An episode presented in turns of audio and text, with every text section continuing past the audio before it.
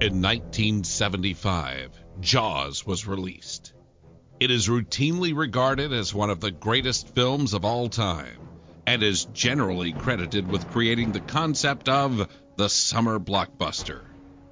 In 1978, in an obvious cash grab, Jaws 2 was released, failing to have lightning strike a second time, but presenting a generally enjoyable film. In 1983, Jaws 3D was released, shamelessly attempting to take advantage of a gullible audience. By 1987, there was no pretense of quality as Lorraine Gary and Michael Caine cashed paychecks for sleepwalking through a pointless and incredulous sequel. In 2016, Paul Spataro created Is It Jaws, in which he and a group of rotating guest hosts discuss new and old movies and place them up against the Jaws scale, which ignores some elements of the actual films and sets forth a rating scale. Jaws, an all time great classic film. Jaws 2, an enjoyable film with some flaws but worthy of multiple viewings. Jaws 3, a moderately enjoyable film. And finally, Jaws 4, a bad movie. Please join Paul and his guests as they ask the ever important question Is it Jaws?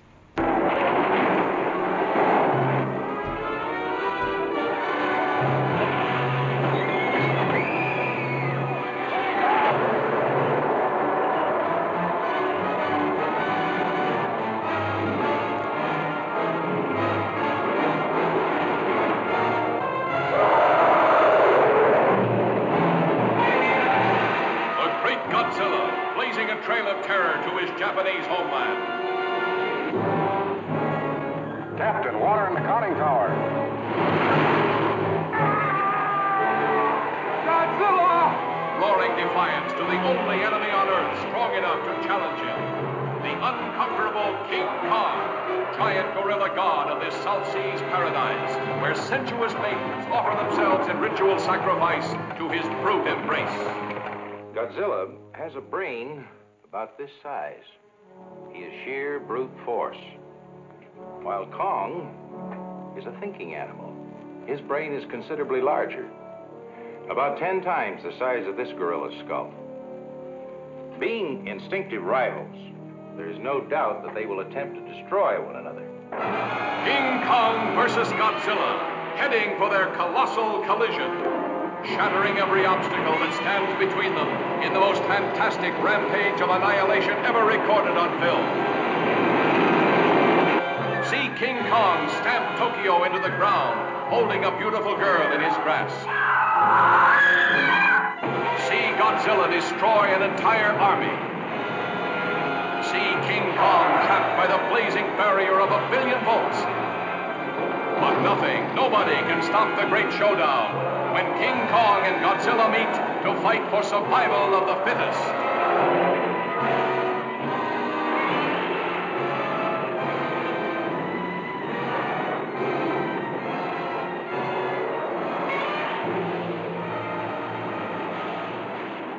Hello, everybody, and welcome to Is It Jaws? I'm Paul Spataro, and I am joined once again by the Giaconetti boys, Jason and Luke. How you doing, guys? Good. I'm doing fine, Paul. Doing just fine. Thanks for having us on again. Oh, it's my pleasure. Now, now the, our plan was for anybody listening was that we were going to gear up for baseball season, and we were going to do the uh, movie 61 about uh, Roger Maris's run at the uh, single season home run record, and that just hasn't come to pass. It may happen eventually, but it has not happened yet. And I had just a, a, a desire because I hadn't seen it in a long time to watch King Kong versus Godzilla, and who was I going to trot out to do that one with me? I couldn't think of anybody better than you two guys. So uh, I sat down and I watched it again for the first time in, in quite a while. It's been a number of years since I saw it, but uh, it's I, I got to tell you, I, I, the movie brings a smile to my face. Let's just put it that way. so, how about you guys? How, how how are you on this one? You go. Okay, sure. Well, King Kong versus Godzilla is one that, uh, and Jay, I'm sure will echo a lot of these, a lot of this sentiment that played all the time when we were kids on television, especially. Uh, it is, it was a very commonly seen on uh, Saturdays on Super Scary Saturdays on TBS, hosted by Grandpa. Um, it has a, a, great opening on that where it actually features um, Michael P.S. Hayes and Jim and the World Championship Wrestling music. That's the but uh, it's it it was always on that. It was on. I remember seeing it on Channel 11 WPIX very frequently. Uh, the Good Times VHS is an extremely common tape. Uh, anyone, just about anyone I knew who was into Godzilla as a kid had that VHS tape, the bright blue cover with the yellow tint on it and all that. And it's it's such a ubiquitous movie this uh, this American version of King Kong versus Godzilla that as a Godzilla fan of a certain age, you can't you almost can't help but love it. And what's incredible is that now here we are in 2020 where for the first time ever thanks to Criterion, the Japanese version is more widely available in the US for the first time ever. So this uh this movie is is ripe for uh for rewatch and reevaluation, I'd say. What do you think, Jay? Yeah, I actually watched the Criterion disc today. Um, yes. It's about as it's about as good as it's ever going to look. I'm just saying it's like that's that's about as good as movie's ever going to look because of just um, you know the the prints that are available and what's there. Um, I didn't get a chance to go through all the the um, you know extras and stuff, but I do know that the, you know the Japanese version was one of the biggest selling points of the entire thing, um, mainly because you know of the uh, and we'll, so we'll talk about it obviously we go through the misconceptions about what the Japanese version contains compared to what it actually contains, um, you know, in the reality of things. But uh, yeah, this is this is uh, there are no. Uh, I mean, put it this way, King Kong versus Godzilla, like you know, it's everyone kind of knows who King Kong is. Everyone knows who Godzilla is, even if they don't know who King Kong and Godzilla are. And to think that they fought, like this is, you know, this is your Andre Hogan. This is like the bigger than life kind of thing. And it's, and look, like Luke said, I think we've seen this movie dozens of times on TV because it was always on, and it's an easy sell to kids, you know, kind of thing. So it's uh, yeah, it's one of those movies that was from back from the childhood. So. Yeah, I, I agree. You know, I and, don't and, think that I've ever seen the Japanese version. So the first thing I'd ask you guys to tell me is what are the differences between the American version and the Japanese version?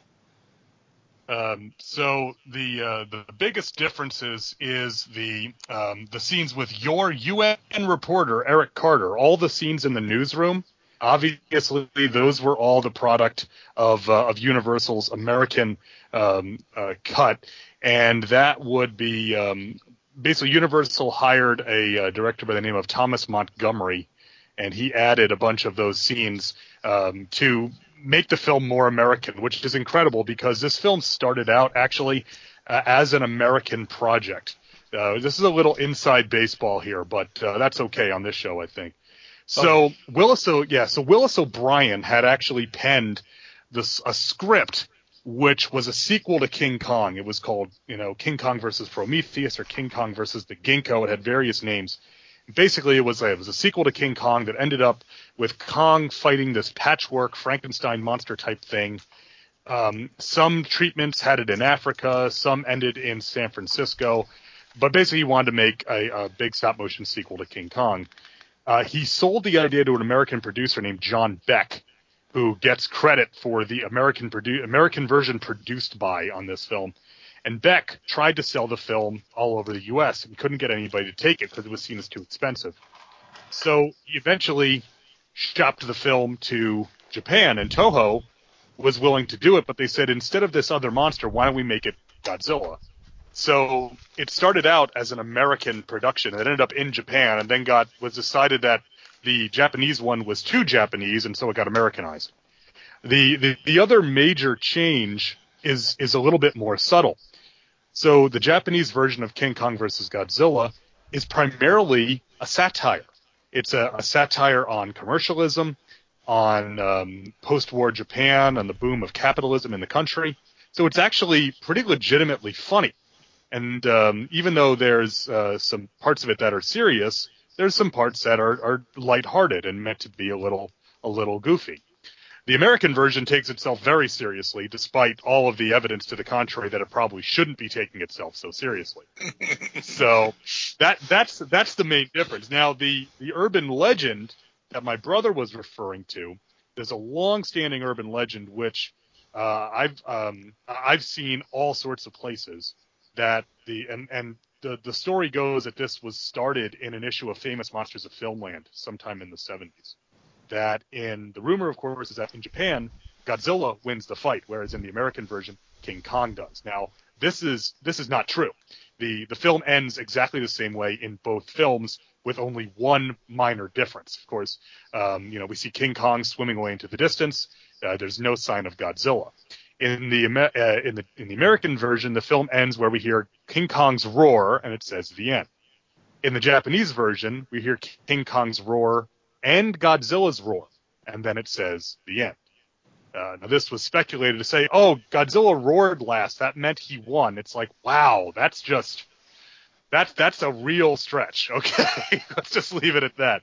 Uh, um, uh, director Ishiro Honda has said that the two monsters roaring was the um, was meant to symbolize them coming out and taking a bow for the crowd after they had uh, finished the performance, like a like actors might do in a stage play. That was the reason for the two roars. Uh, so no, uh, that that rumor I had said at the time because the Criterion box set which came out last year was it was welcome and controversial at the same time. And one of the controversial aspects was that the American version of King Kong versus Godzilla is included as the main feature, with the Japanese version only included as a special feature. And I said at the time, I said, you know what? all of this is worth it if it if it stops this rumor from still spreading. You know, 60 years after the fact of it, that they that that there's two versions of this film and Godzilla wins in Japan. If I never hear that again, I'll be happy. That's all I have to say. Well, part of that too also was uh, founded in the the Crestwood series of books. Uh, there's the, the Godzilla book and there's the King Kong book, and um, the thing is, the Crestwood books, which for those of you who don't remember those, we talk about them on Bots Bugs Bays a lot. Um, they were the orange monster books when you were a kid, and maybe if you were lucky enough to get the second series, which is the purple monster books, um, it was King Kong and Godzilla and the Mummy and the Wolfman and the Creature Black Lagoon and whatever. And so in that in those it says, well, in the American version, King Kong wins, and in the Japanese version, Godzilla wins. And literally, as a kid, you're like, it's in a book, it must be right you know, kind of thing. It's in the library. It's not like it's, you know, it's, it's not someone telling you anything. It's like, oh, it's in a book, you know, kind of thing. So, um, but if you, if anyone's interested more in depth in what, what Luke's talking about in this stuff, John LeMay wrote a book called mm. Kong Unmade. Um, I actually had him on to talk about it.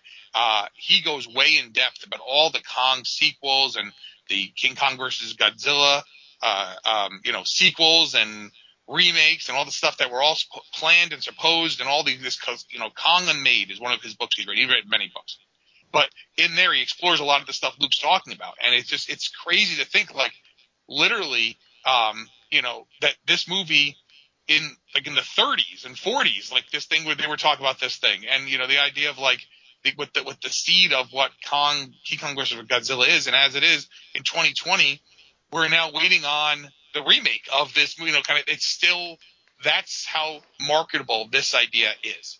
Oh, yeah. You know, so. That, I mean, that, and really that, you nailed it on the head. The, you know, like you say, even generations removed from their creation. I mean, mm-hmm. I, I, was watching this this morning with my kids. My kids have seen this before, but it's been a while since we've watched it. And they came downstairs, and I was about 20 minutes into it, and we had we had seen Godzilla wake up, and we they hadn't seen Kong yet and they're on Faro Island, and you hear the the roar, and then Kong shows up, and my youngest goes, "Hey, that's King Kong."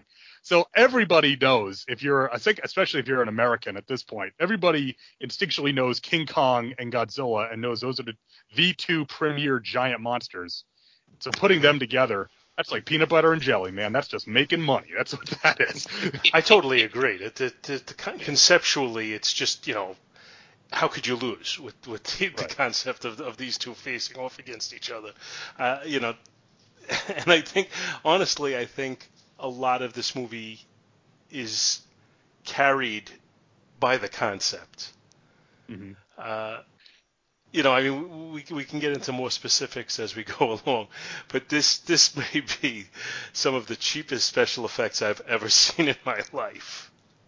Well, uh, you see, that's that's and and you know, and that that's one of the things. This this film was often held up, specifically the Universal version was often held up by American critics who, uh, for years, for decades, were loath to uh, even uh, deem worthy of their time anything made out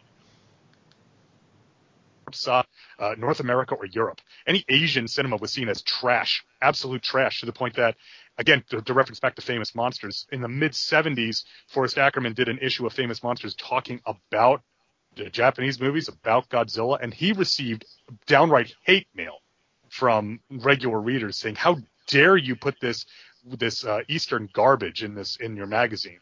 This is supposed to be about monsters, not this Japanese crap. So there there was always this common conception about it. And again, part of that is uh, what the you know that that the the monsters were not necessarily being played for to be serious in this film, and that it's a tonal shift because you know that this is this film was made in Japan in 1962. In the years prior to that, we had had Toho already putting out some of the high best regarded giant monster films of all time. You know, with this, this is only two years removed, or yeah, only two years removed from Mothra, the effects of which are much, much higher regarded, even though they're all by the same team. And this film had a bigger budget. The only difference was that Mothra had a different tone and had a more direct involvement from Columbia, from the American, uh, the, the American co-producer. So it's very interesting because it it also gets into, and Jay I think knows where I'm going with this, that there's this uh, a cultural difference in how Western audiences and Eastern audiences often look at special effects. And we may mm-hmm. have talked about this when we did Godzilla King of the Monsters uh, a while back. I think it's funny that the two Godzilla films that had the most American editing of the Showa movies are the two we've talked about. Um, but that, but those two were very common in U in the U.S., so that is understandable as well. That in um, in the United States, and specifically in the United States, but in the West in general, we look at special effects and we're looking for an image that's realistic. We want to be fooled into thinking that could be real. You know, the the illusion of life, the illusion of reality. Uh, right here on my my podcasting desk, I have a notepad that I have made out of the um, uh, the VHS cover of the Ten Commandments, and I always think about the special effects like the parting of the Red Sea and the Ten Commandments, and the idea of trying to make that look like it actually could be a realistic depiction of that. But Eastern audiences, a lot of times, and this is not always true, but this this was this has been shown to be true in a general trend, are oftentimes less interested in a realistic image rather than a striking image something that looks memorable, something that looks, um, you know, uh, artistic and stylish. So that is sometimes where we see the difference between American and Western style special effects and Asian, specifically Japanese style special effects. There's a bit more stylization. Uh, there's a bit less uh, attention to reality. Uh, this film is a is is not a an all an, an an outright depiction of that, but we do get that in a sense. Now, at the same time, yes, the Kong suit is terrible in this film, and and there's no way around it. That's if you'll pardon the if you'll if you'll excuse the pun, that's the 800 pound gorilla in the room for this movie, yeah. isn't it? It's the terrible King Kong suit. And you know what? I, am gonna, I, I, I don't disagree. I mean, it's it's that's it is what it is, but the Kong suit I think fits with what you're talking about. That right. Yeah, it's it's. I mean, especially you know you put it up against the original Kong uh, you know stop action, stop motion photography, uh, and, and it doesn't it doesn't compare. It doesn't compare in the slightest, but it is quite memorable and striking in how it appears. So I yes. can go with your your your your description there of how it's viewed culturally. Now the Godzilla costume though, while it doesn't look as bad, it clearly has zero maneuverability. So, so there's something, yeah. you know, like, you know, in a still, in a still shot, it's like, oh yeah, it's Godzilla. Like, you know, yeah, yeah, I don't blink an eye on that. Uh, but once, once it starts moving, it's like, really? you well, know, you know, mean, for, poor yeah, poor Haru Nakajima wearing a couple hundred pounds of latex, you know, doing the best he can to move. But and yeah. and Jay and Jay knows this too. Godzilla 62 is mm-hmm. Far and away one of the most popular oh, Godzilla suits and is beloved. It's unbelievable. And I said this right. to my the, kids. Yeah. Go ahead. I'm just saying the, the thing with the, with Godzilla suits, and it, again, the, the the to be honest with you, from the neck down is not nearly as important as the neck up, right? Um, yeah. Because again, a lot of people identify the Godzilla's like the heads are what's most striking. I mean, you get to the 70s, like I'm thinking like um, versus uh, versus the smog monster and things like like they start getting goofier sometimes and sometimes like they don't there no there are no consistencies. Um, but the 62 is one of the most popular uh, um, Godzillas uh, from the, like the visage of what you know. It's like for that head, like that is the, they, when when they make a Godzilla when someone starts sculpting a Godzilla piece in general, a quote unquote general Godzilla, often the 62. It's the same way that when they sculpt a Frankenstein in general, we don't get Karloff's Frankenstein. We get Glenn Strange's Frankenstein, which is much more memorable with the much more squared off head, the bolts and stuff like that. It's just what culturally has become the popular image. And that might very well be because this movie literally was everywhere, right. you know, for years and years and years. You know what I'm saying? So. Yeah, because this movie yeah. wasn't just a hit in the U.S. This movie was a gigantic hit in Japan. To this oh, yeah. day, adjusted for inflation, still the most successful Godzilla film mm-hmm. in in Japan is King Kong versus Godzilla, and still holds the record for most tickets sold. This movie is, is was incredibly popular in Japan. So, and, and as I mentioned to my kids this morning, again, all uh, nearly every image you see of Godzilla 62 has his arms flailed out to the side because that's what he does. and I'm doing it up to the up to the microphone for everyone to see. One of the things I got to give them on this movie is the script is incredibly uh, it's it's it's well thrown together. You know, let me put it that way. Mm-hmm. Uh, and again, I'm I'm I'm limited to the uh, American version. I, I've never actually seen the Japanese yeah. version. But I mean, basically, we have almost, with the exception of the uh, the uh, Empire State Building sequence, we have almost a whole King Kong movie in here. Right. And then we have two battles with Godzilla we have all the expositional news network stuff, which is which is kind of fun to watch. We we have the the totally nonsensical fact that electricity drains Godzilla of power, but it gives Kong power. Mm-hmm. I, I, don't know where exactly that comes from, but well, I kind of love it. yeah, the the thing with Godzilla and electricity is kind of a that's an odd, strange road because back in 54 or 56, if we're here in the States, around Tokyo, and it doesn't work. Godzilla goes through it. That's a classic image that was used as mm-hmm. stock footage actually in Godzilla 1985 of Godzilla tearing through the high tension wires. Whereas here, at a much higher voltage, I think in the American dub they specifically say 1 million volts, which is that's like a that's like a that's like several power plants in 1962. Just just as a reference. Um, and it does stop him. Now, I, for a long time, I'm with you, uh, Paul. I didn't understand the idea of why, what, what this connection with lightning to Kong. And the best that I've come up with, and I haven't, I haven't really seen this in any uh, Daikaiju uh, crit- criticism books or anything like this, but the theme that I've got. So, you know, the the team from Pacific Pharmaceuticals, they go to Faro Island, right? and they see the natives and it's a Shinichi Sekizawa movie so we've got to have an island in the South Pacific with natives. They got to worship a monster god. There's got to be some kind of strange juice because these are in almost all of his movies and I'm not making this up. Uh, Shinichi Sekizawa spent most of World War II moving from one desolate island in the Pacific to the other and he wrote about Pacific islands in his movies. Um, but they go there and you know they're handing out the cigarettes and the they got the transistor radio and all these things that um, other other podcasts might now describe as problematic. Uh, but I'm not going to go there. So and so they, they they hear the thunder and lightning and they all fall to the ground and start go back to prayer.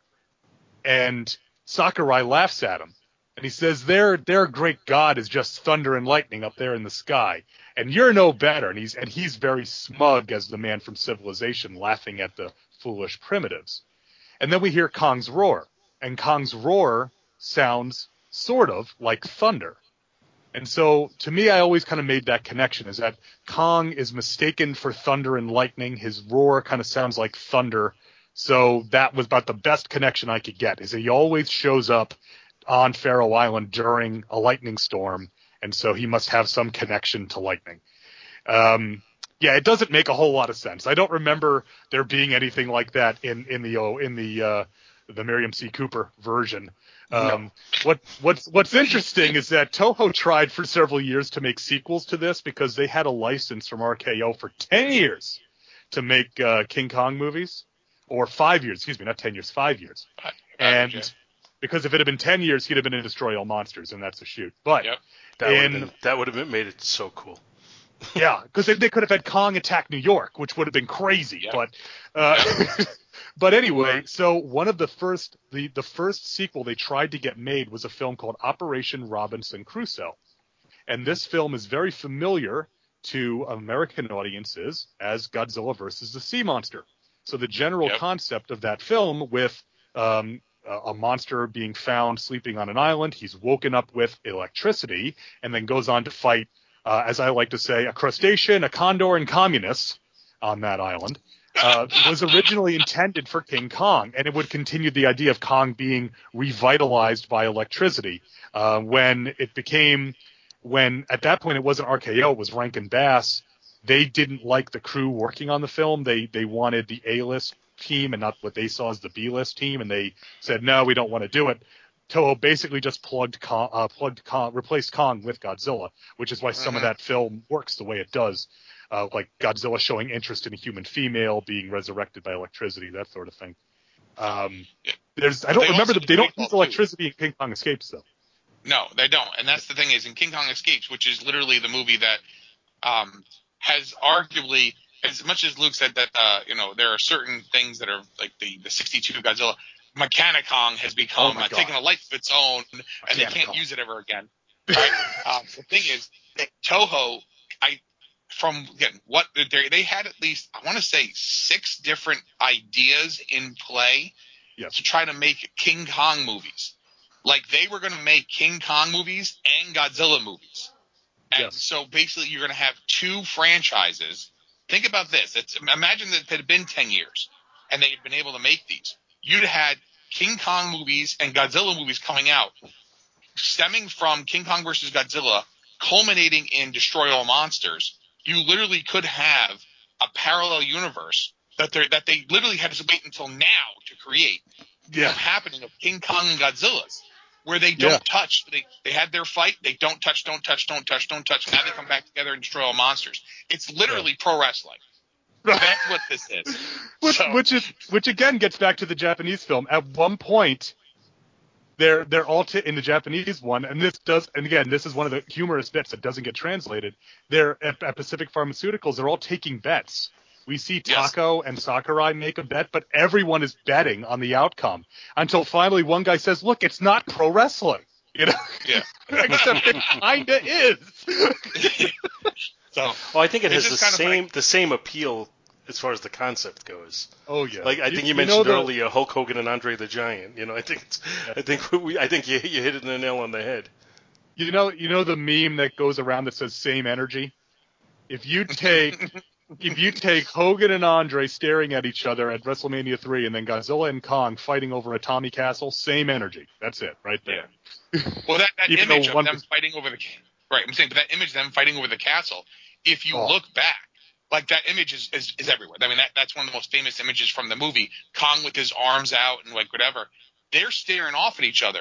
It literally looks like every single, like if you look at like WrestleMania posters where it's Hulk Hogan and Andre Giant or Hulk Hogan and Randy Savage or Hulk Hogan and Sergeant Slaughter. It's basically that exact same thing. It's every single UFC fight. It's everything like that. That the way they come together. And again, it's part of a movie, so it's not like you know it was like a big verses in the middle. But literally, they could just slap a big VS in the middle of that picture, and that's your entire movie. Like that's how you sell it. Some you know, they always talk about the elevator pitch. You know, how can you pitch a movie? That's it. You're like King Kong, Godzilla versus. Boom. I don't say anymore because you got it, it sells itself. You know, kind of thing. So I, I you, you even get the that, prelim with uh, Kong versus the Squid. Oh, yeah, okay. yes. So Odako. The squid, Yes, the squid is got to be okay. So I watched it with the girls again today, and the girls have seen this movie. We actually, I actually have on my wall in the living room a framed. It's uh, it looks like a movie poster, but it's like framed in like wood and stuff. It's one of the smaller movie posters for King Kong versus Godzilla. It's one of the ones that was uh, uh, illustrated, and you know, so it's a movie that we've watched a bunch in this house. Every time the octopus comes out, they're like, "Why is it making that noise?" I go, "Because well, they put an octopus on on the set, guys. And it's a real octopus." And they're like, "But why is it going pop, pop, pop?" I'm like, "Because it's sucking noises from its mouth and whatever." It is just always so funny when they then cut to the not re- no, well, it's the dead octopus when he's fighting with it. You're like, "Wow, that doesn't look anything like that." then it's alive again. We're good. But yep. anyway. So, so yeah. as, as far as as far as this movie goes, and I mean, obviously, I'm not setting the bar very high, but as far as this movie goes, the the squid slash octopus might be the best yeah. special effect. Well, well you know, it's it, well, yeah, I was going to say it, and, it was, it was oh, so it was lunch. Yes, that's so. Two things. First off, yes, there were several live octopi that were used, and the way that this was done was octopi can survive a little a little while outside of water. Okay. Yes. And so what Eiji Tsuburaya did was he and his crew took an octopus, they put it on the set, they blew air on it to get it to move in the direction they wanted because it'll move away from the air. Okay. There were the story goes that there were I think five octopi used. One of them was cooked and eaten by Ishiro Honda. So this movie, PETA would tear this movie apart nowadays uh, for that. That said, Owadako, as he is known, uh, which is literally just means giant octopus or great octopus. um, he is he's an interesting interesting creature because he was so popular with um, with with with the American production of this movie that who was one of the he was a producer uh, at um, UPA I want to say it was UPA, and he had a hand in the American uh, distribution for Frankenstein Conquers the World. And he's so like the octopus in this that he said, you got to put the octopus in Frankenstein Conquers the World. Frankenstein Conquers the World is another Toho film. It involves a, um, basically it involves, again, depending on whether you're watching the American or the Japanese one, either the irradiated heart of the Frankenstein monster growing into a new monster after it's caught in the bombing at Hiroshima, or the irradiated heart of the Frankenstein monster is eaten by a Japanese boy who finds it in the rubble of Hiroshima and grows into a giant version of the Frankenstein monster. It involves him fighting the monster Baragon. Um, so again, at the very end of this movie, there is an alternate ending where Owadako, a giant octopus, comes out out of not being mentioned anywhere else in this movie and drags Frankenstein down to a watery grave. That mm-hmm. was deemed as like this doesn't make any damn sense. There's no octopus anywhere else in this movie. So the film that is ostensibly the sequel to Frankenstein Conquers the World, the much beloved War of the Gargantuas, open War of the Gargantuas. with Owadako, the giant octopus, attacking the and then being fought off and driven off by Gaira, only for, of course, Gaira to then turn on the ship and sink it himself. Because Gaira yeah. is he's he's evil. But yeah, Owadako is my again, I watch it with my kids that that grosses my youngest out so much. She's like, he is so gross. I'm like, I know because he's an octopus. That's the closest thing to an alien life form that lives on this planet is an octopus. and you take it out of its normal element and put it on land. Looks, yeah, it looks it's weird. Just like, it's like it's just gasping and writhing. It's like that is that is nasty. yeah, there's one, one of my one of my favorite things to do. You know, on Christmas Eve we always had fish salad, which included yes, you know, small octopus tentacles in it and uh, one of my favorite things to do with, with when the kids were younger was when they weren't paying attention, I'd ha- I would put one in my mouth and I'd have the, the tentacle dangling out of my mouth like you know hanging over by my chin, and and then when they'd look at me and I'd just go and suck it up and eat it, uh, you know, as as as if I had eaten a, an entire octopus. Uh, yeah. You know, all I, I could just say good times. good times, great memories oh, yeah. I mean, and the, the thing, I mean, you're, and you're right, though. Odako is actually a very well done oh, effect, yeah. and the fight with him and King Kong is quite nice, even though it's extremely short. But yeah. It, you know, it, it, to the point that we talked uh, a while back about Kong Skull Island. The, the, reason why Kong fights an octopus in that movie is an homage to the scene against Odako on yep. Island. So it is. It's a it's a well liked scene again for like I said. It, it's it's unique. Um, you know, we my brother and I not too long ago on Bots, Bugs, and Babes we talked about the giant Gila monster, and um, so we're talking about photographically enlarged lizards. And there's a lot of photographically enlarged lizards. There's not as many photographically enlarged arthropods. And you know, mm-hmm. so it's like this, and then Voyage to the Bottom of the Sea drinks springs to mind immediately right. as well. And that octopus didn't want nothing to do with what Irwin Allen was doing. He was like, "No, I don't want to grab right. the ship." What do you? No, I'm not doing it. no, definitely not. Which is so funny because Twenty Thousand Leagues Under the Sea is all you know animatronic and stuff like that, and that's what people remember. You know, kind of yeah. thing like the like the scene of like the squid grabbing it and all the things. Like it's all that you know, like oh, okay, like that's that's one of the things that when you know you kind of think back Twenty Thousand Leagues Under the Sea, like that's you know if you've ever been on the ride at Disney when it was when it when it existed or whatever, it's all part of yeah. it. But that there's no real octopus there or the squid, I should say, you know, kind of thing. But there's no real yeah. the squid. There's no real one there. It's all done with animatronics and stuff. But that I mean, that movie was so far ahead of its time. It's unbelievable um, for what yeah. it was able to do at the time when it was made. But um, yeah, but the, the thing is, in this movie. Um, and, and again, we, Paul was t- talking about the, the, the special effects stuff. What is literally drives me nuts in this movie. King Kong's arms. The, yes. the extendo arms, the extendo arms, and then when he has to fight, he goes to short arms. If they just went all short arms, I think we would have been okay with it. But they really, really, really wanted the extendo arms in there. Yeah. And he looks like the you know the wacky hand waving guy, you know, at the like you know, for the car dealership. so, but the problem is you can tell when he's got the things on, you're like, nothing's going to happen here. I said, because Haley and I were watching this morning, because part of, uh, you know, this distance learning and like, you know, uh, you know, because we have to be home, is we're doing film critique along with, I guess, one of her classes now. Like I've now added film as one of her classes. It gives us an excuse to watch uh, Return of the Living Dead and talk about the inconsistencies in scenes. Um, but we were talking about today. I go, Haley, notice that when his arms are long, you can see where the man's hand, he's holding on to the other half of the arm and moving it around but you'll notice that he doesn't take anything up or do anything. She's like, oh my God, you're right. And I go, yeah. Now watch. His arms got way shorter. He picks up a rock and throws it. He's able to do things. Godzilla, good gravy. Uh, you know. yeah. Like I said, it's it's it's not. It, it's one of those strange things because it's not being played altogether seriously. They kind of fool around with stuff like that. Yeah. That, that, yeah, Eiji, Eiji Tsuburaya, who does the special effects, is clearly having a lot of fun. Yeah. I'm just saying. And, and, I, and I assume he didn't really... have a heck of a lot of budget on that either. Eh, it, it's relatively speaking. Was it three hundred thousand? Say this to Andy Leyland. Hmm. What's that? I think it was. I think the budget was three hundred thousand.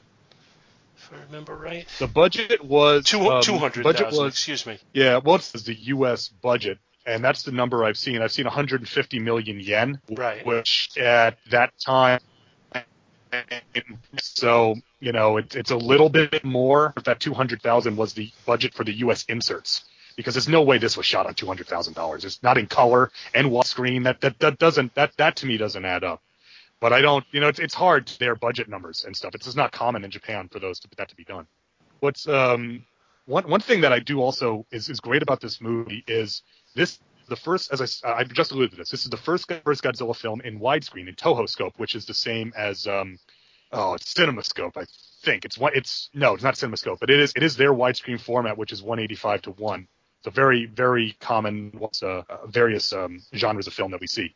But what's great about this is that again, it's the first one in color, the first one in widescreen, but there are so many aspects of this from a technical standpoint that become standard. Um, the sound effects there are so many sound effects used in this that you will hear over and over in the Showa series. The helicopter blades, that sound is used literally in any film that has a helicopter. Between now and the Heisei era, starting in 1984, that had the same helicopter sound. The the rifles when um, Sakurai and um, uh, Sakurai, um, it's uh, Kinzaburo, are shooting to shoot the raft to blow it up. The sounds of the gunfire Again, very common Toho sound effect. Of course, Godzilla's roar was already established, but just the sounds in general, common, and that, that that's kind of a, a familiarity thing. The other thing is the cast. A lot of the cast of this movie are Toho regulars, so it's people that we'd go on to see numerous times. Uh, Sakurai is uh, Tadao Takashima, a very well recognized uh, character actor. He's in King Kong vs. Godzilla, of course. He was in Atragon, Frankenstein Conquers the World. He was in um, let's see, Son of Godzilla. He appeared in, in he did uh, he appeared as in as uh, the professor in My Fair Lady in Japan, which is incredible. Kenji Sahara, who is uh, who's Fujita, the uh, the, uh, the the boyfriend, the inventor. He's another one. He was in uh, Rodan before in many other uh, Godzilla films. He was in um, he was in the Mysterians, which is a film that predates this, which actually uh, some stock footage from the Mysterians is borrowed in this film all of the scenes of the internet light is actually a space station from the Mysterians, and that was inserted by Universal. Um, that those scenes are not in the Japanese cut. Additionally, at the end, when they have the earthquake and we see the tidal wave and the landslide and all that, all those scenes of destruction are recycled from the Mysterians because the American producers thought that needed a little more punch at the disaster at the end. Um, but uh, Sahara's he's in uh, Mothra, Gorath, Mothra versus Godzilla, Ghidorah the three-headed monster, War the Gargantuas, Destroy All Monsters. The list goes on. Um, the Mie Hama, who is uh, that's um, she's our um, uh, that's um, Fumiko. That's the uh, you know the girlfriend and the sister. She was another long-time common uh, um, Toho actress, probably best known to Western audiences. She's Kissy Suzuki in You Only Live Twice from 1967. Uh, mm-hmm. Both of the both Japanese um, Bond girls in You Only Live Twice are Toho um, uh, cast members. They're people. Uh, it's Akiko Wakabayashi and Mie Hama, who are both. Uh, they were said they were both um, uh, Toho starlets. In fact, Akiko Wakabayashi has a bit role in this. She is the neighbor that comes and talks to her and says, "Oh, your boyfriend's oh, plane yeah. crashed." and it's like wow it's like she would go on i mean she's she's the princess in Ghidorah the three-headed monster you know which is what i know her best from she's the yeah, martian yeah. princess but um yeah you know so there, there's a and the other uh, akiko uh, akihiko harada who um he's the he's the uh the government official that keeps saying no we're not going to use the atomic bomb um, actually, in the American one, they say, well, it's our last resort. In the Japanese one, they say, no, we're not using the atomic bomb because this is a Japanese movie. Of course, we're not going to use the atomic bomb.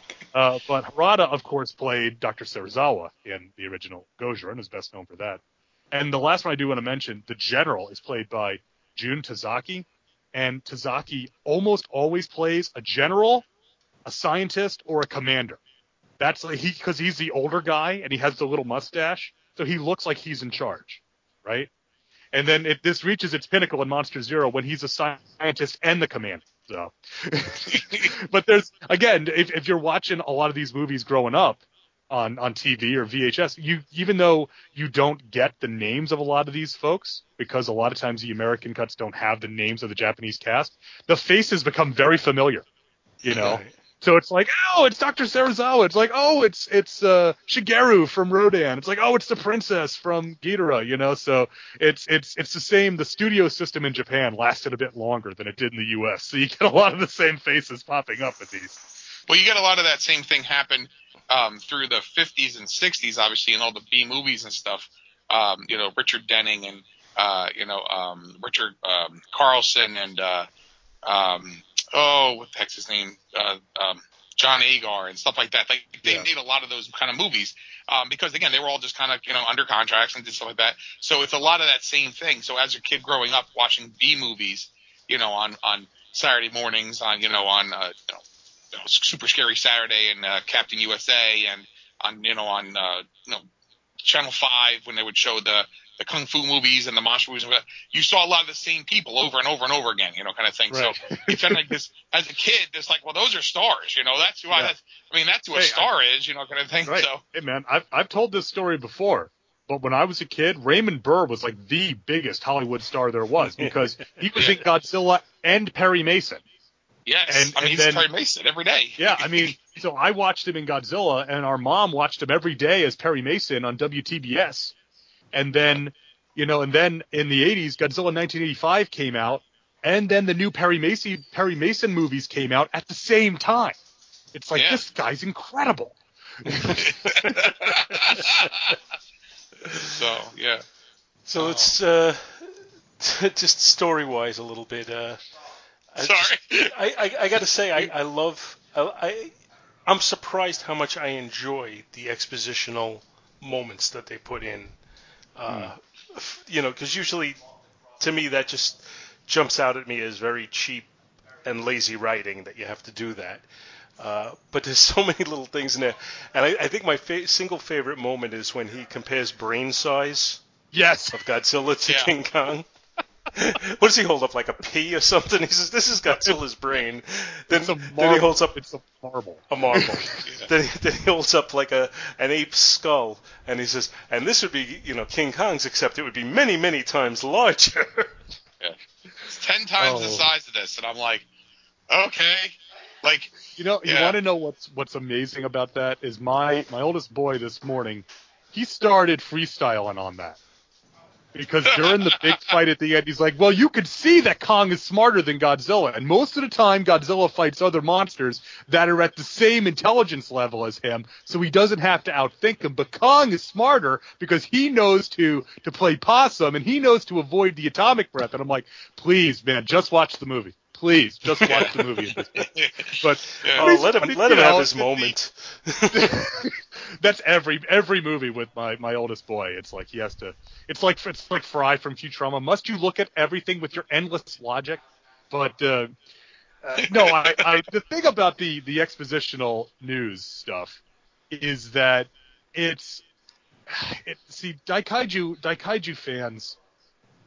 I, I, said this to my brother a while back. I never thought I would find a more miserable, self-loathing group of fans than pro wrestling fans, but yeah. Giant Monster fans are up there. They are up there yeah. as far as being lo- self-loathing. But there's this this attitude that um, you know, this general idea that any American insert shot is is trash and and they hate it and it's it's a slap in the face of the filmmakers who made it and all that. And it's like, yeah, look, okay, they are corny, they are ridiculous, but they're also at this point they're part of the movie. This is the the the, the wide and, and well known presentation of this film in the United States has those insert shots with the UN reporter Eric Carter and the, the, talking about the berry juice and talking about earthquakes in Chile for some reason that has nothing to do with anything. Um, it's almost like the Mysterians where they have an earthquake uh, machine, but you know it's it's it's clearly not.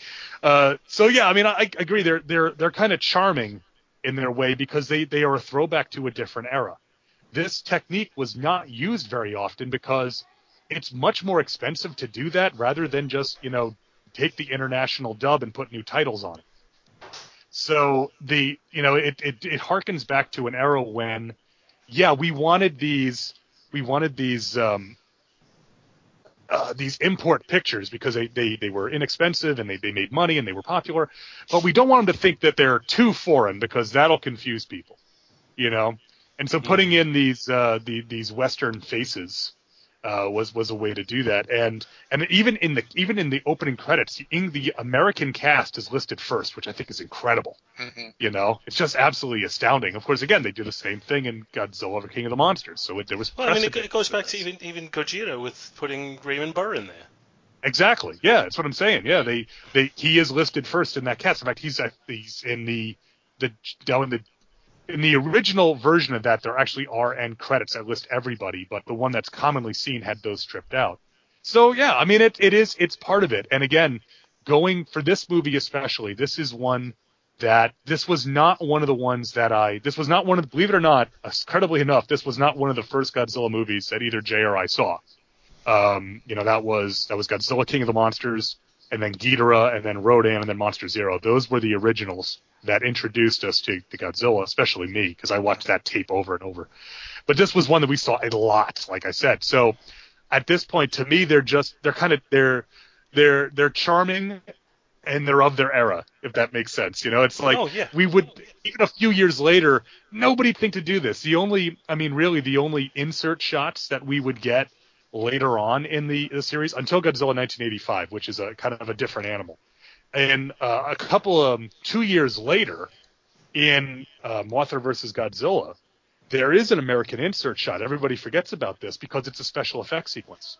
There's a scene in that film where um, Godzilla gets attacked by the it, they call them the the frontier missiles, and basically it's the U.S. Army being stationed in Japan is using a new missile system. So it's just a, a little special effects sequence lasts for maybe three, four minutes of them firing all these missiles at Godzilla. That was done at the request of, uh, let's see, Godzilla versus the Thing would have been AIP, I believe, to put a little American flavor into the film. But nobody has any problems with that because it's an effect sequence. You know, but it's like, well, wait a minute. I thought all insert shots were a slap in the face of the Japanese filmmakers you know. Right.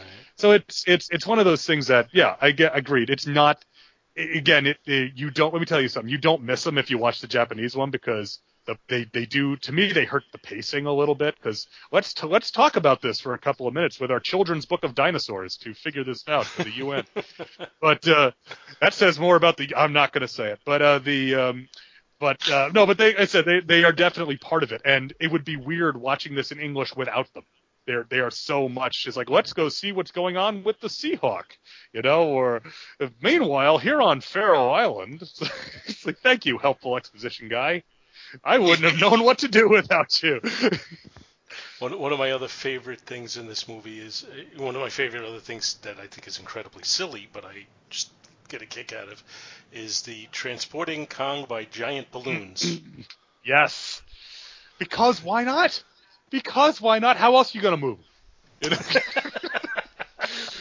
I don't know. I, I think there's got to be other ways. There's got to be. You know, in King Kong Escapes, they actually they actually airlift him with four helicopters. Yeah. The helicopters yeah, pick so up one at, one at each limb and fly them to uh to the Arctic to go dig up Element X or whatever it's called. Yeah, right. But, yeah. Uh, no, it, it's it, it's it's it is ridiculous, and and it's it's it is, there's no question it's ridiculous. Well, the the only real and and this this is another thing that that's that is changed in this movie is that Universal took out a lot of Akira Ifukube's or Ifukube, I guess we're supposed to say Akira uh, Ifukube's score and replaced it with standard stuff from their library, primarily Creature from the Black Lagoon. Yep. And this is a scene where they take out a wonderful piece of music, a wonderful piece of score by Ifukube uh, it's called Engineering Kong's Move, is what the name of the piece is. If you if anyone wants to look it up on YouTube, just a great piece. And they replace it with the stock music, and it really kind of hurts it. But no, it, it is it is so it's so again it's ridiculous. It goes to the point that why does why does the boyfriend have this super strong wire that he invents? It's so that it can happen in this scene. That's the only point that entire subplot plays is to have a way to move Kong. Yeah. So you get the idea that Sekizawa was just being clever. And it's like, yeah, well, we'll introduce this and maybe they'll need it, except they'll only need it for this ridiculous thing where we've got to move him so that, you know, 50 years before Godzilla 2014, the solution is let them fight. You know? Yeah. So, we Which yelled that today. Us, it, it, uh, the, but, but and let me tell you, when we were watching this morning, my oldest, my, my oldest daughter, she goes, "What are the big yellow things?" I go, "Just wait." Just because they're balloons, I go, yes, they're balloons. so, so the, oh. the, balloons bring bring them over, and then we have our final confrontation. Yeah. And a lot of that is let me throw a rock at you.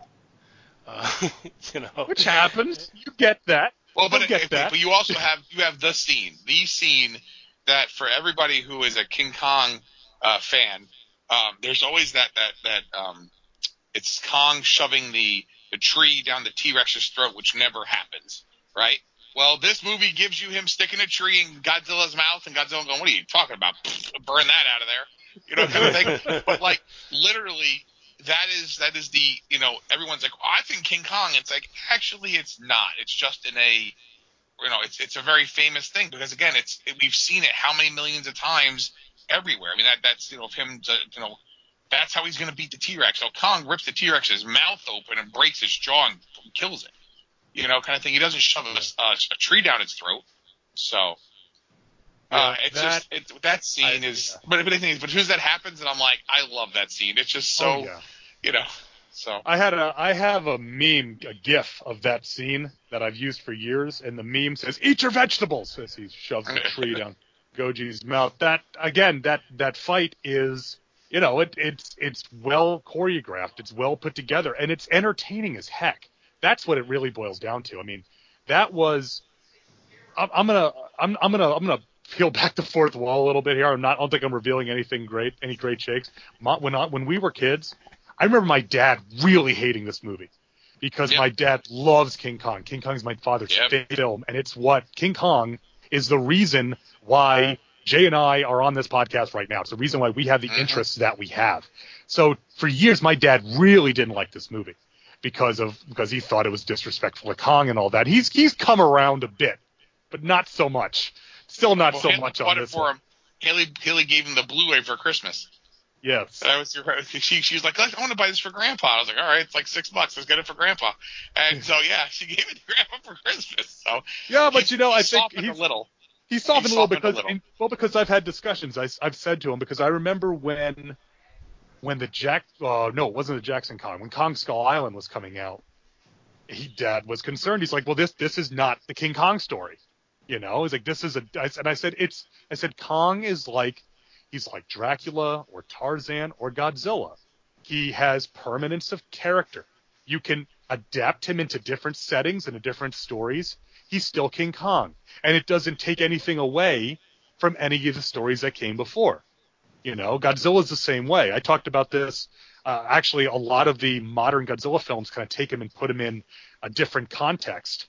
And it, it, it works on this very premise of, well, if I change the way he looks and I change his size and I change you know, how he operates. Is he still Godzilla?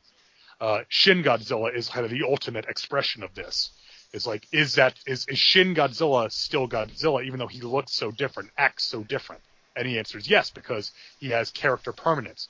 Daffy Duck taught us this in Duck Amuck, right? If you take Daffy and you change the way he looks and you change his voice, or you take away his voice, he's you put him in a diff, uh, uh, an Arctic setting or in an island or in a in a plane, he's still Daffy Duck. He still has character permanence, and these two monsters do as well. So Dad always always disliked this movie, and when we were kids, and so so I didn't so I wouldn't watch it if he was around. But if this was on TV and it was the end, I don't care. We were watching the end because that's just you. You've waited that whole time. Your little the the the the the, the child portion of your brain, the neurons start firing because it's King Kong and Godzilla fighting on Mount Fuji, and there's nothing that's not cool about that. I, I, agree. I agree. You, you waited the whole and, movie to see the. I mean, and this yeah. again, this is this is a very efficient movie. Ninety-seven minutes. This thing is done. Yeah, it's mm-hmm. got everything in there, and you know we have multiple battles, and like I said, we have the initial. We kind of have a, almost a little recreation of the initial Godzilla and the initial King Kong movies to some extent. Uh, so there's a lot yeah, jammed well, in here. Yeah. Well, the thing that that's kind of an interesting thing that the dub takes. So in the Japanese version, and actually in, in both versions, of course, Godzilla is discovered inside an iceberg by the UN submarine Seahawk. And Godzilla raids again, aka Gigantis the Fire Monster, which was the previous Godzilla film made in 1955. You know that at the end of that, Godzilla is frozen in an iceberg. They cause basically an avalanche and snow, and he is trapped in an iceberg. Uh, so it is very clearly the same Godzilla from that awakening out of his icy tomb from the end of that film. In the American version, or from uh, the New York Museum of Natural History, which I'm pretty sure that's not its name. Uh, I love the Museum of Natural History. I don't think it's the New York Museum of Natural History, but okay. Um, three New Yorkers, we can vouch for that. Yeah. Just... What's funny is that there's an issue of the Marvel Godzilla comic where Godzilla is shrunk down to like 10 yes. feet tall and he fights the Fantastic Four at the American Museum of Natural History. That is so awesome because I always think of all the dinosaur skeletons at the yeah, uh, yeah, yeah. the AMNH in New York, right? So God, but anyway, that uh, that that's that's a thing for a different for a different moment. But in the American dub, they treat this as if this is Godzilla's first appearance and it's and it it it, it does in fact introduce a continuity error. Yeah the pilot knows it immediately. Godzilla! You know, kind of thing. It's like so. not not look at that big lizard, you know. Yeah. yeah. but uh, no, and, and Jay, I know I know you always enjoy this bit in that the the big fight at the end. But after, especially after Kong gets zapped with the lightning and he's he's powered up, you know, um, yeah. he he fights like this. Another party heard. Um, you going to the dogs there, Paul? You okay? Yeah, my I think my dog just got struck by lightning and is powered up. Get over here. Well, all I was going to say is that Kong. Oh, yeah, is that so? Once he's struck by lightning, Kong starts pushing Godzilla around like a sumo wrestler. Yes. He grabs him and he actually is pushing him back up the mountain like a sumo. I always thought that was the coolest thing. Is that he, Yeah. he judo throws him? He really it turns into a wrestling match at that point. Yeah, oh yeah.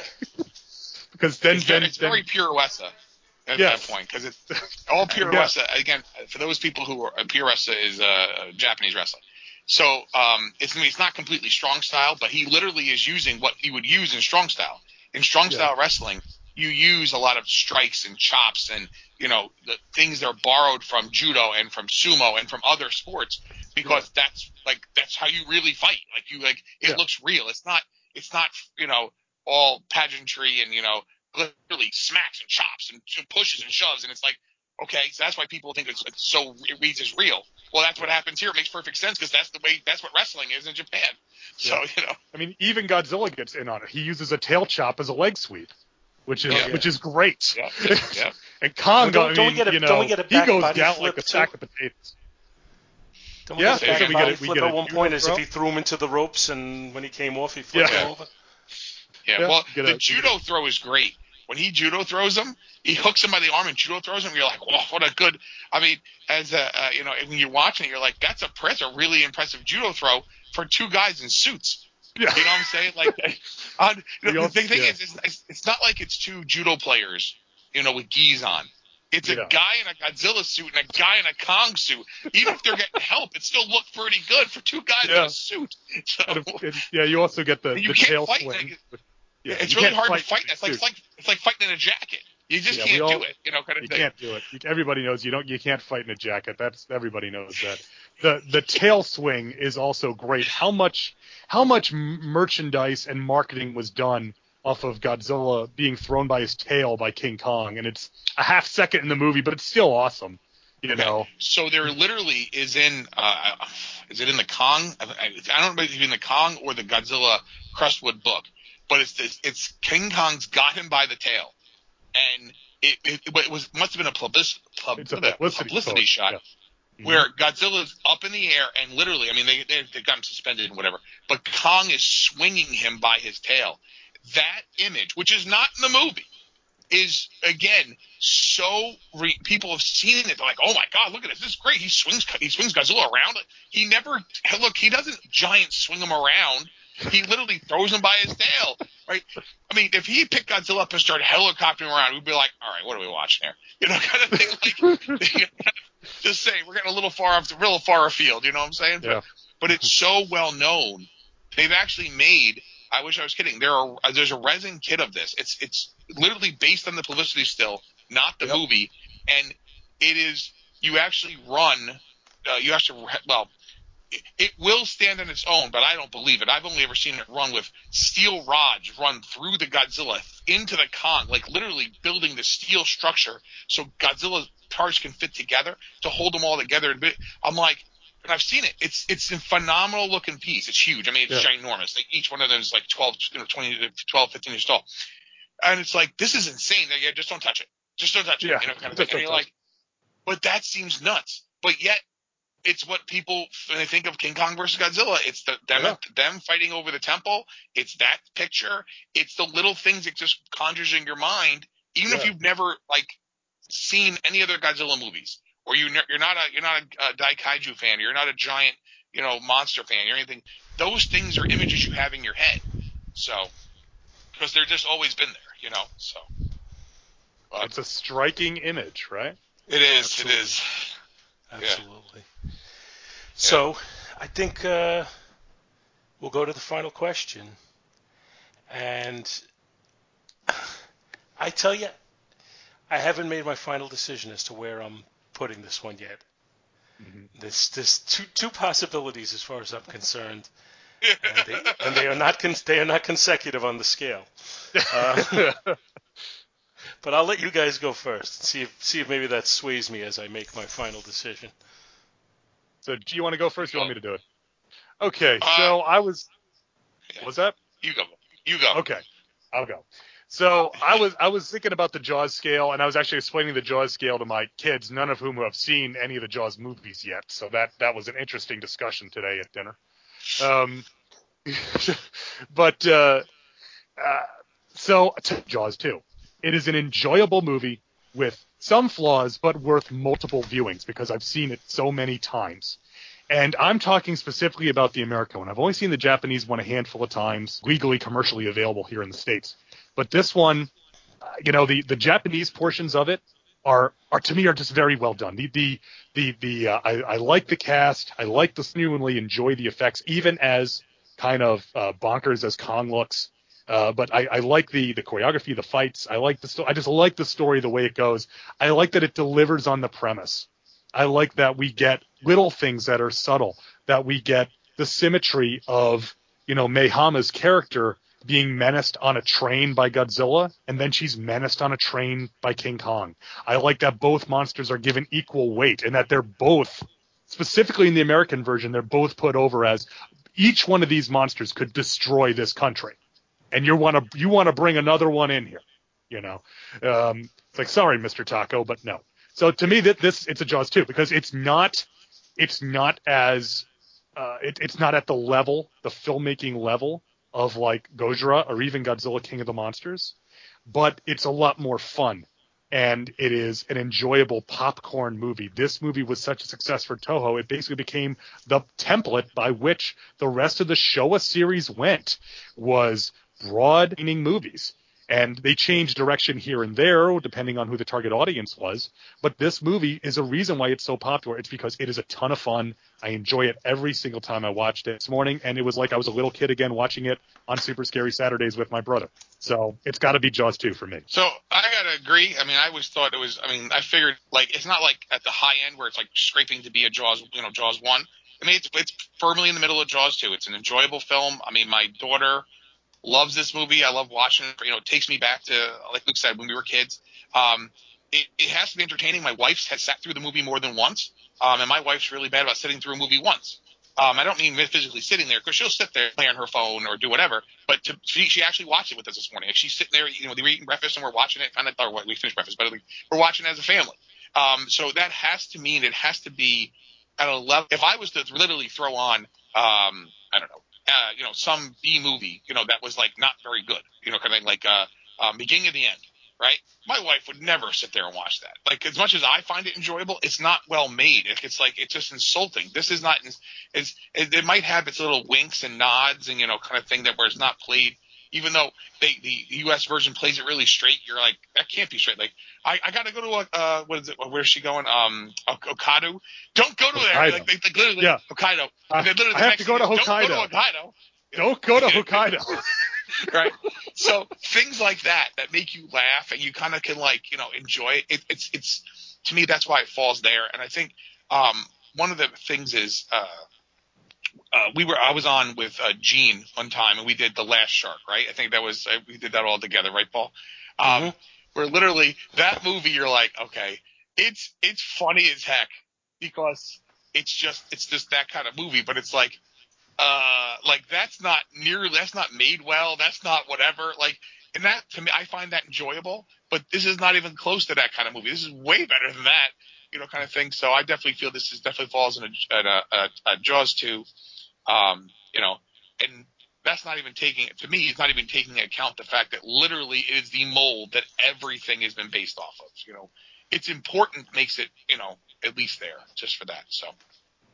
Yeah, ultimately, I am going to side with you guys, and I'm going to say a Jaws two on it. Uh, I'll I'll justify that before I go to what I was thinking otherwise. Uh, but but one one of the key things in a Jaws 2 rating is the rewatchability. And this movie is eminently rewatchable. It, it's it's just so easy to sit through it, and it's gonna, you know, it's one where you could just kind of have it running and not pay close attention to it. But it's also one any point you want to watch it, you can. Uh, it's it's fun, it's funny, it, it brings out the little kid in you. I, I've talked about how uh, a lot of times with the Jurassic movies, uh, and they're they're I believe there's an exception to the rule, but at one point I had said you throw you know giant monsters or giant dinosaurs on the big screen, and I'm a just I'm just a little kid again, and I'm fine. I'm watching it. I don't care. Um, this this fits the bill for that. This this got my imagination when I was a young kid, and I loved watching it. And now that I'm you know I'm I'm butting up against becoming an old man, and I'm still loving it. So. Uh, you know, there's no, there's, it hasn't lost anything for me. Uh, so I'm going to give it to Jaws 2. I was tempted to give it to Jaws 5, which is the so bad it's good rating.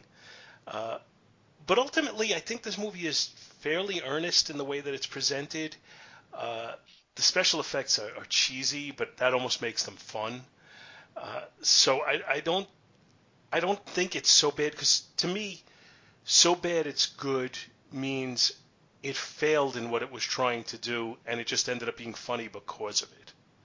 And I mm-hmm. don't think this I don't think this fits that definition. I think this is fun because it was trying to be fun, and I think it, it lived up to what it was trying to do. You know, yeah, there are shortcomings to it. It's never going to be considered a classic. And again, I think I think Jason, you you hit it on the head. It's not like it's a it's a Jaws two and it's striving so hard to be a Jaws, but it's not quite making it. Oh no, no, no! It's very comfortable as a Jaws too. Yeah. It doesn't just lives there. Yeah, exactly. and and I have no problem with that. But it, you know, when it comes to rewatchability and when it comes to just general fun from a movie, this one fits that category for me. Uh, so you know, I have I have no no problem at all putting it into that category. Although I did have to think long and hard. Only I think more so because than anything else because I've just added that ranking and I'm trying to figure out a movie that fits into it. And when I first suggested doing this one, I was thinking it fit into it. But then the more I thought about it and the more I uh, I look at this, I don't think it's quite the definition of what I was looking for. Yeah. So sooner or later we'll hit a, a, a Jaws five, but I don't believe this one's it. No. So yeah. thanks there, for coming on, guys. Movie, I'm gonna be honest oh. with you. There might be some movies that Misty did that might hit a Jaws five. I'm just saying. So But yeah, so. yeah, that's a, that that's about as good as you know. That there are some that it's like, you know, that, that what I that's my brother knows the phrase I use, which is this movie has no right to be as good as it is. Yes. so I don't know. Ator, the Fighting Eagle, might fall in that category. Eagle. How about your uh, Hunter your, from the future? I was going to say Hunter from the future is exactly a Jaws five. I'm sorry, but not, not to give it away, folks. But Luke and I did a podcast on that, and literally the movie is absolutely insane. So you're like, this movie's not any good, but it's awesome. is that on Bug Spots? Bots, Bugs, and Babes. Yeah, it's uh, right, we did so. it as a year-end special a couple years ago. Uh, so if any, anybody's yeah. interested, seek that one out. It's, yeah, so it's it'll sorry. be available on, on the uh, Two True Freaks website. Oh yeah. So. All right. Thanks again for coming on, guys. I appreciate your Thank time, you and it's us. always fun talking to you you guys, uh, you guys are like sitting and reading an encyclopedia on the movies we cover. uh. So thank you, thank you for I, having I, us. I will, I will say, yeah, yeah. Th- again, thank you for having us. It's it's always fun to be on and there's a Jaws. I, I would say, um, it's fun to talk about some other than monsters, but we typically talk about monsters, and I'm okay with that. That doesn't bother me in the least. Um, the uh, you know you you got to be on your game with these. You know, I, I will say that. I always always enjoy Is It Jaws because I never know what's coming. And and what the great thing about Is It Jaws is I see it pop up on the list on the on the feed, and it's like, yeah. oh man, I would have loved to have talked about that. I got to hear what they talk about yeah. on this, you know, whatever it is. Yeah. So. It's always, um, it's always I'm glad it inspires that. Thank you.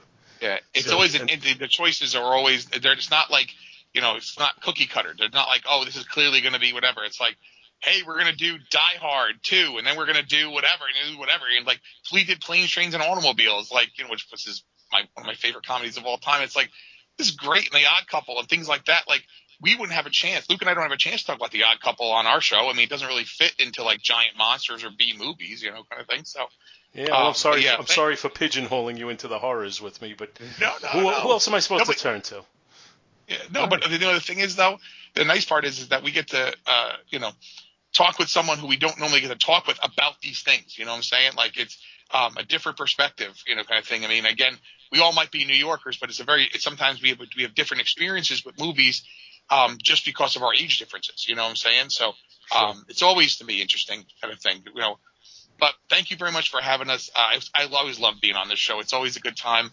We always have a lot of laughs, and uh, you know, hopefully everybody is uh, you know able to enjoy you know this diversion you know in this crazy world we're in right now. So you know. Uh, True. Good point. Good point. So thank you guys. Thank you everybody for listening, and we'll see you in two weeks.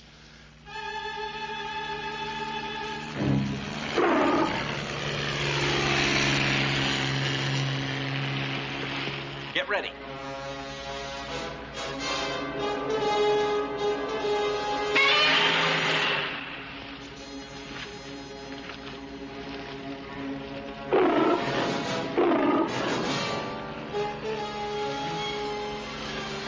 Ah, look, here they come.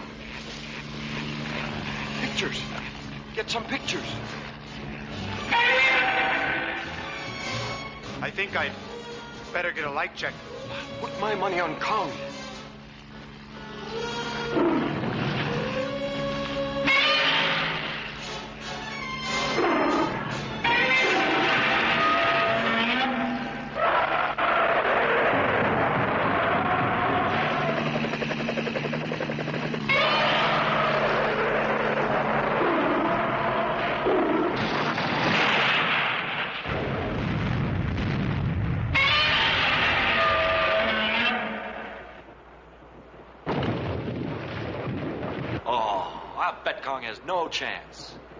I'll toss you. Heads for King Kong. Tails.